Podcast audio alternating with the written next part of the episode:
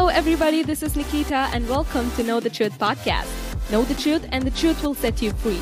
This podcast focuses on who we are and what belongs to us in Christ Jesus. I'm so glad that you're here, but before we dive in, make sure you subscribe so you could be notified when I upload, which should be on every Tuesdays. Yeah, every Tuesdays.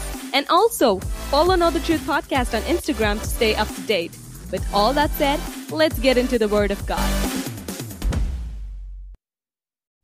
Requesting someone to follow you has become very easy and common these days. It is done with just a tap of a button.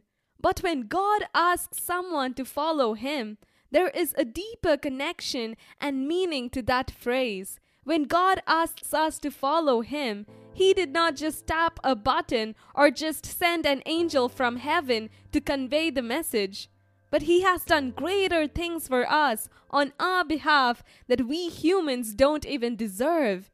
And after he prepared all those wonderful things for us, he then asks us to follow him.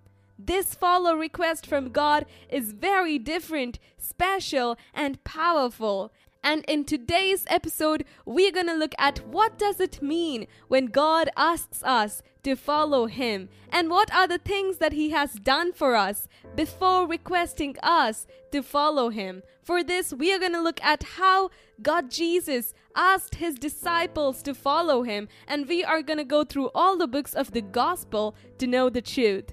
Sit back and listen carefully because even you have got a request from God to follow Him. Yes, God has requested you. I can tell that because His invitation and request is open to all of us because we are His creation and He is our Creator. In Matthew chapter 4, verse 18, and Mark chapter 1, verse 16, it says, As Jesus walked beside the Sea of Galilee, he saw Simon and his brother Andrew casting a net into the lake, for they were fishermen. Matthew chapter 9 verse 9, Mark chapter 2 verse 14, and Luke chapter 5 verse 27 says Jesus went out and saw a tax collector by the name Levi sitting at his tax booth. In all the three gospels, the word saw has been used. And this word saw is really important, and we get to know the importance of the word saw when we read John chapter 1 from verse 47 where it describes about the calling of another disciple named Nathanael. Verse 47 When Jesus saw Nathanael approaching, he said of him, Here truly is an Israelite in whom there is no deceit. Verse 48 how do you know me? Nathanael asked. Jesus answered, I saw you while you were still under the fig tree before Philip called you. In Psalm 139, David says, For you, O God, created my inmost being. You knit me together in my mother's womb.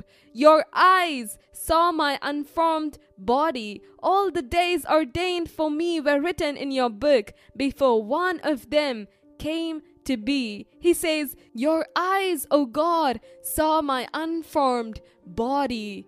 So here's the first point God saw.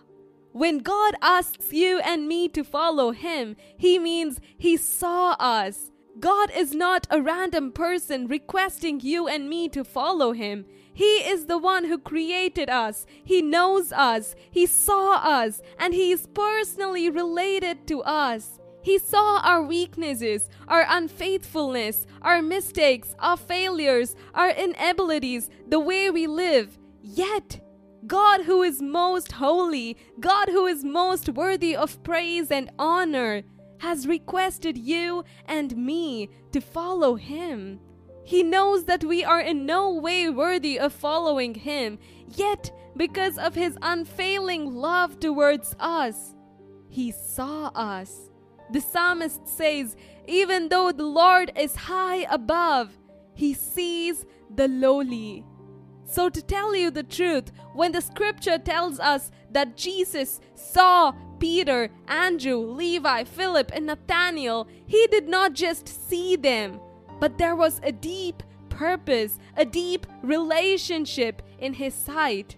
Take the example of Hagar. When Hagar, a servant, was ill treated and deeply troubled and wounded by her mistress, the word of God says that she fled from her master's house and she wandered in the desert. She had nowhere to go and nobody to care for her, having no strength, no hope, no future, and no way to survive. The word of God says, The angel of the Lord found her. He saw her.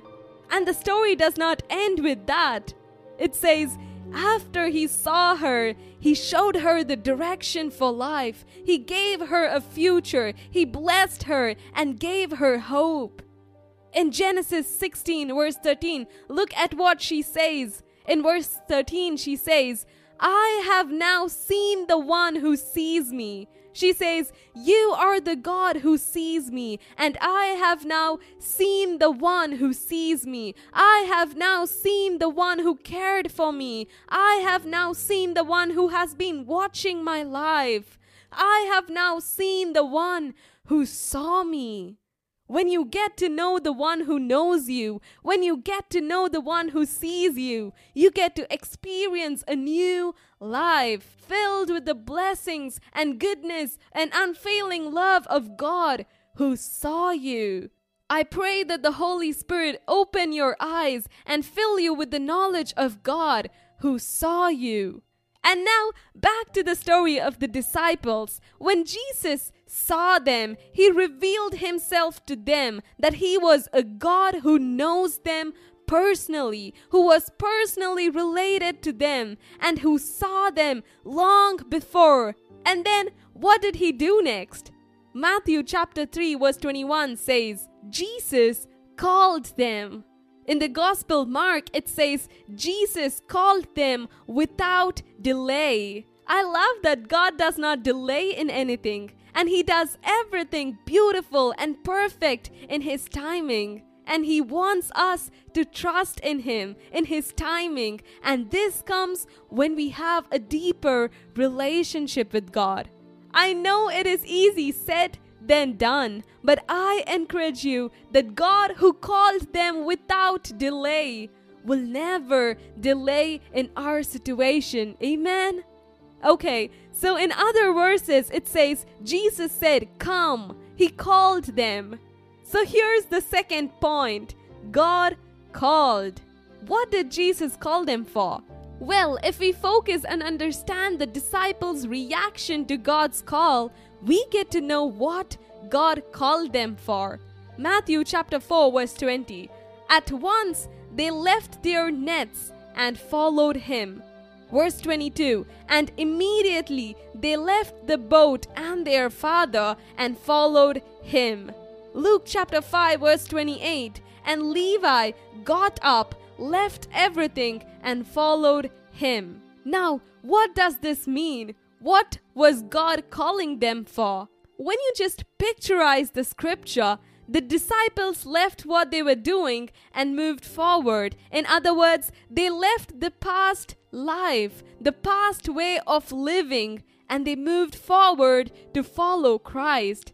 Because God called them to live a new life, to live a godly life. 1 Thessalonians chapter 4 verse 1 says, For God did not call us to be impure, but to live a holy life. 1 Peter chapter 3 verse 9 Peter, by the way, who was called by God, who experienced God's calling, he says, You were called so that you may inherit a blessing. He says, We are called to inherit a blessing the blessing that comes from living the new life that God has for us.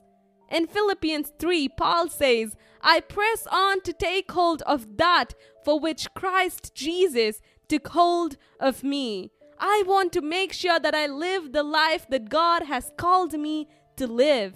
And for that, in the next verse, he says, I do one thing.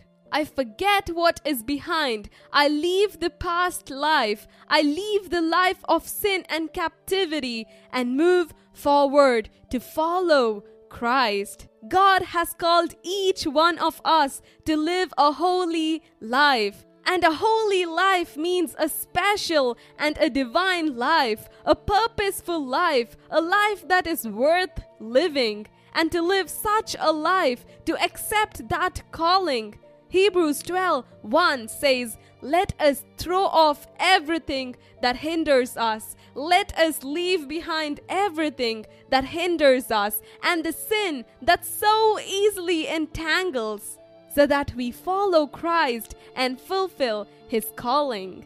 And that is what the disciples did, and that is what God calls us for to live a new and holy life.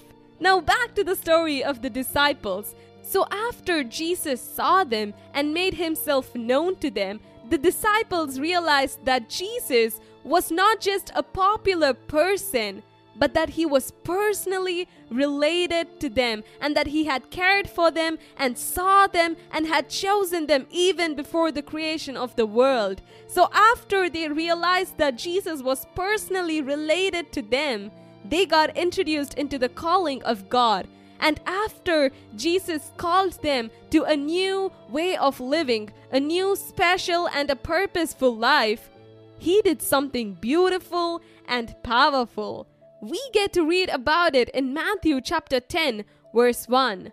It says, Jesus called his 12 disciples to him.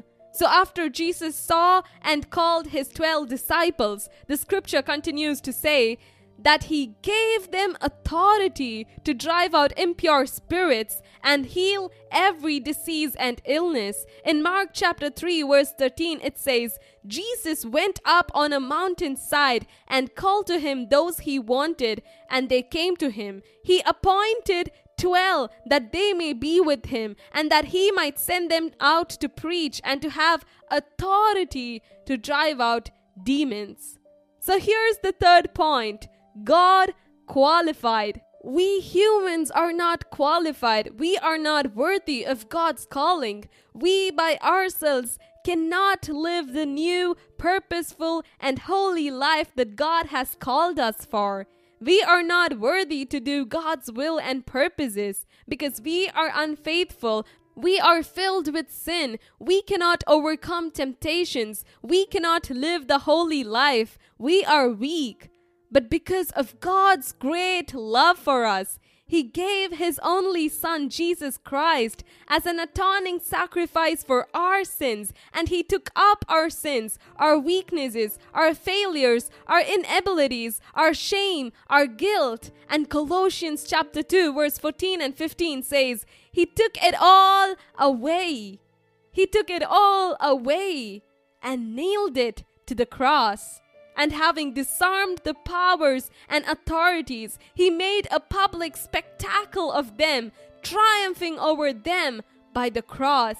And because of that, Colossians chapter 1 verse 12 says, Give thanks to the Father who has qualified us to share in the inheritance of the saint in the kingdom of light. We are qualified, and since Jesus triumphed over them by the cross, we do not move forward to follow Christ to get victory over sin and our weaknesses, but we move forward to follow Christ from the place of victory. Amen. We are already made qualified to follow Christ. We are already made righteous. We are already made holy.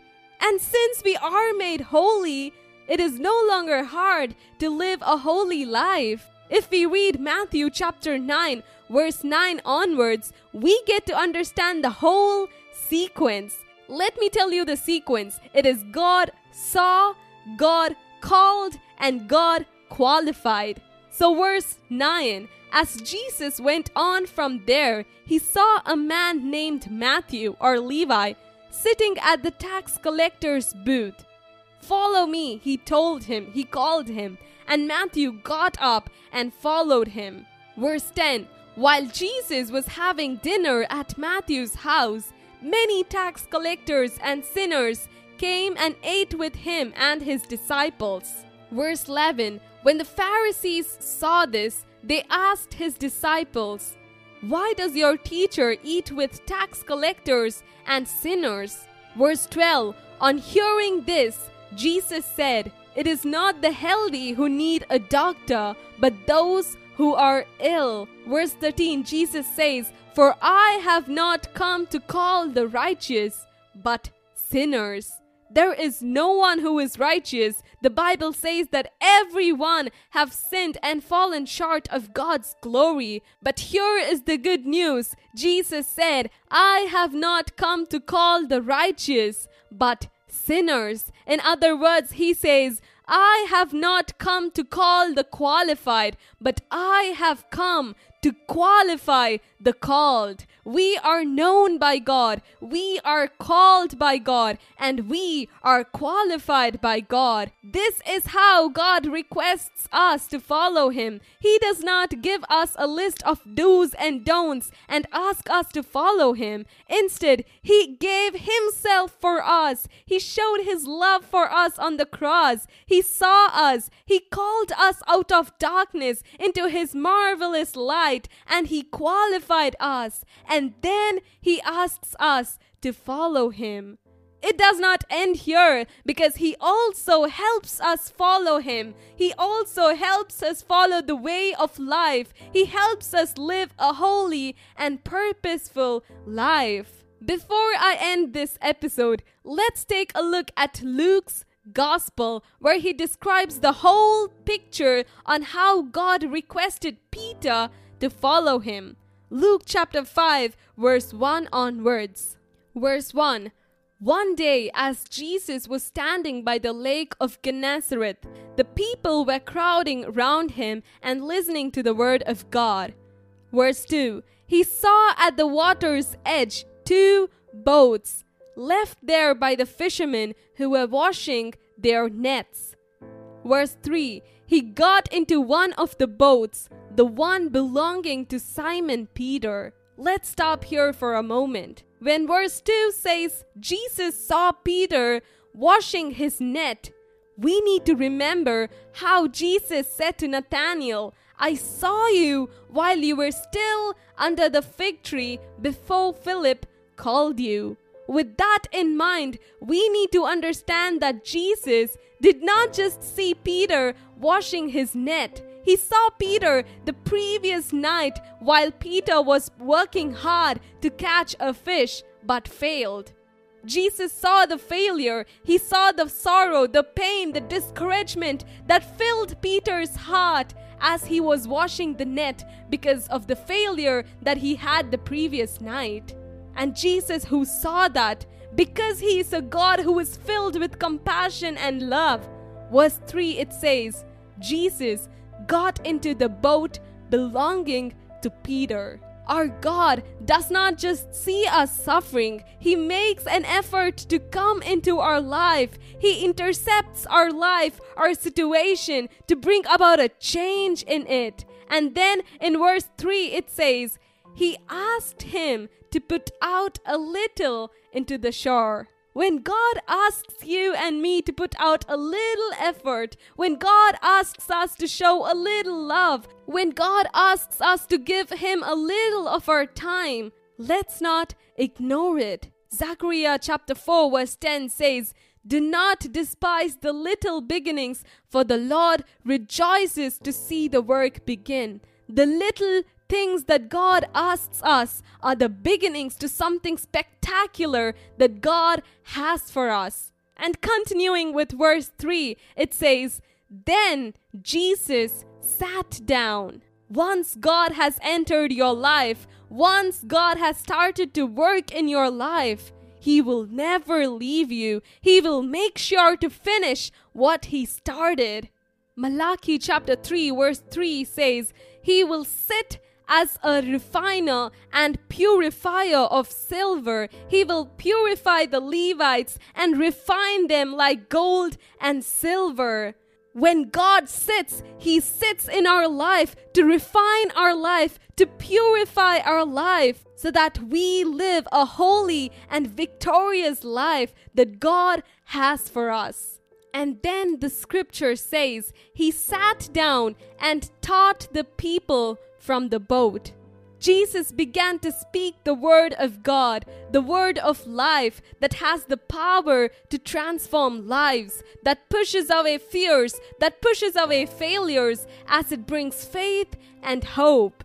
And verse 4 says, When he had finished speaking, he said to Simon Peter, Put out into deep water and let down the nets for a catch.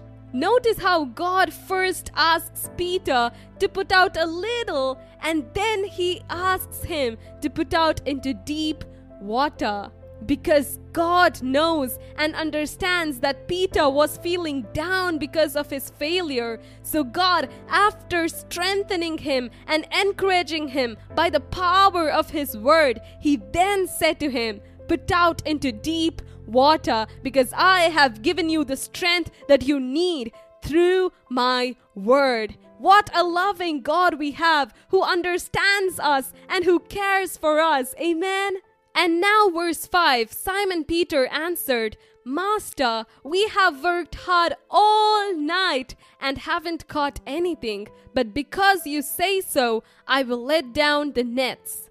Peter, you need to know that Jesus saw you work hard the previous night. Jesus saw you fail the previous night. But now, if God, who saw you fail, has asked you to try it out again, you need to know that you will not fail this time because yesterday you worked with your strength, but today God who saw you, God who called you, God who qualified you is with you. He has entered your boat. He sat down in your boat to work with you, to refine you, to strengthen you, to give you victory, to give you a new life that He has prepared for you. And now, verse 6 when they had done so, they caught large number of fish that their nets began to break. Verse 9 He and all his companions were astonished at the catch of fish that they had taken. And now look at verse 8. When Simon Peter saw this, he fell at Jesus' knees and said, Go away from me, Lord. I am a sinful man. I am not worthy. I am not qualified to receive your goodness, your love, your calling, for I am a sinful man. Verse 10 Then Jesus said to Simon, Don't be afraid. From now on, you will fish for people. He says, You have a future. You have a good life ahead of you that I have prepared for you.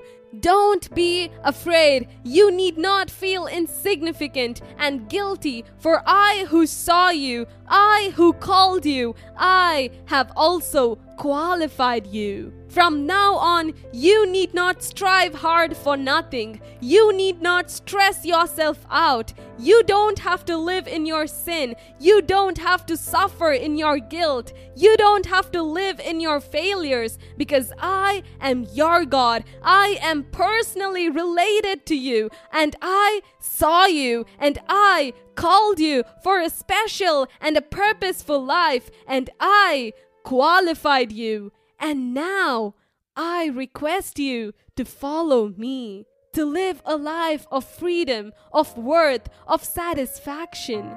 Just follow me. So, friends, since we have a new and living life opened for us through Christ Jesus, let us draw near to God and follow Him with our whole heart. Amen. So, this is the truth for today's episode. I pray that the Holy Spirit will guide you into all this truth. Give this podcast a good rating and share it with your friends so that they too get to know the truth. Thank you so much for tuning into this podcast, and I will see you in the next episode. Bye.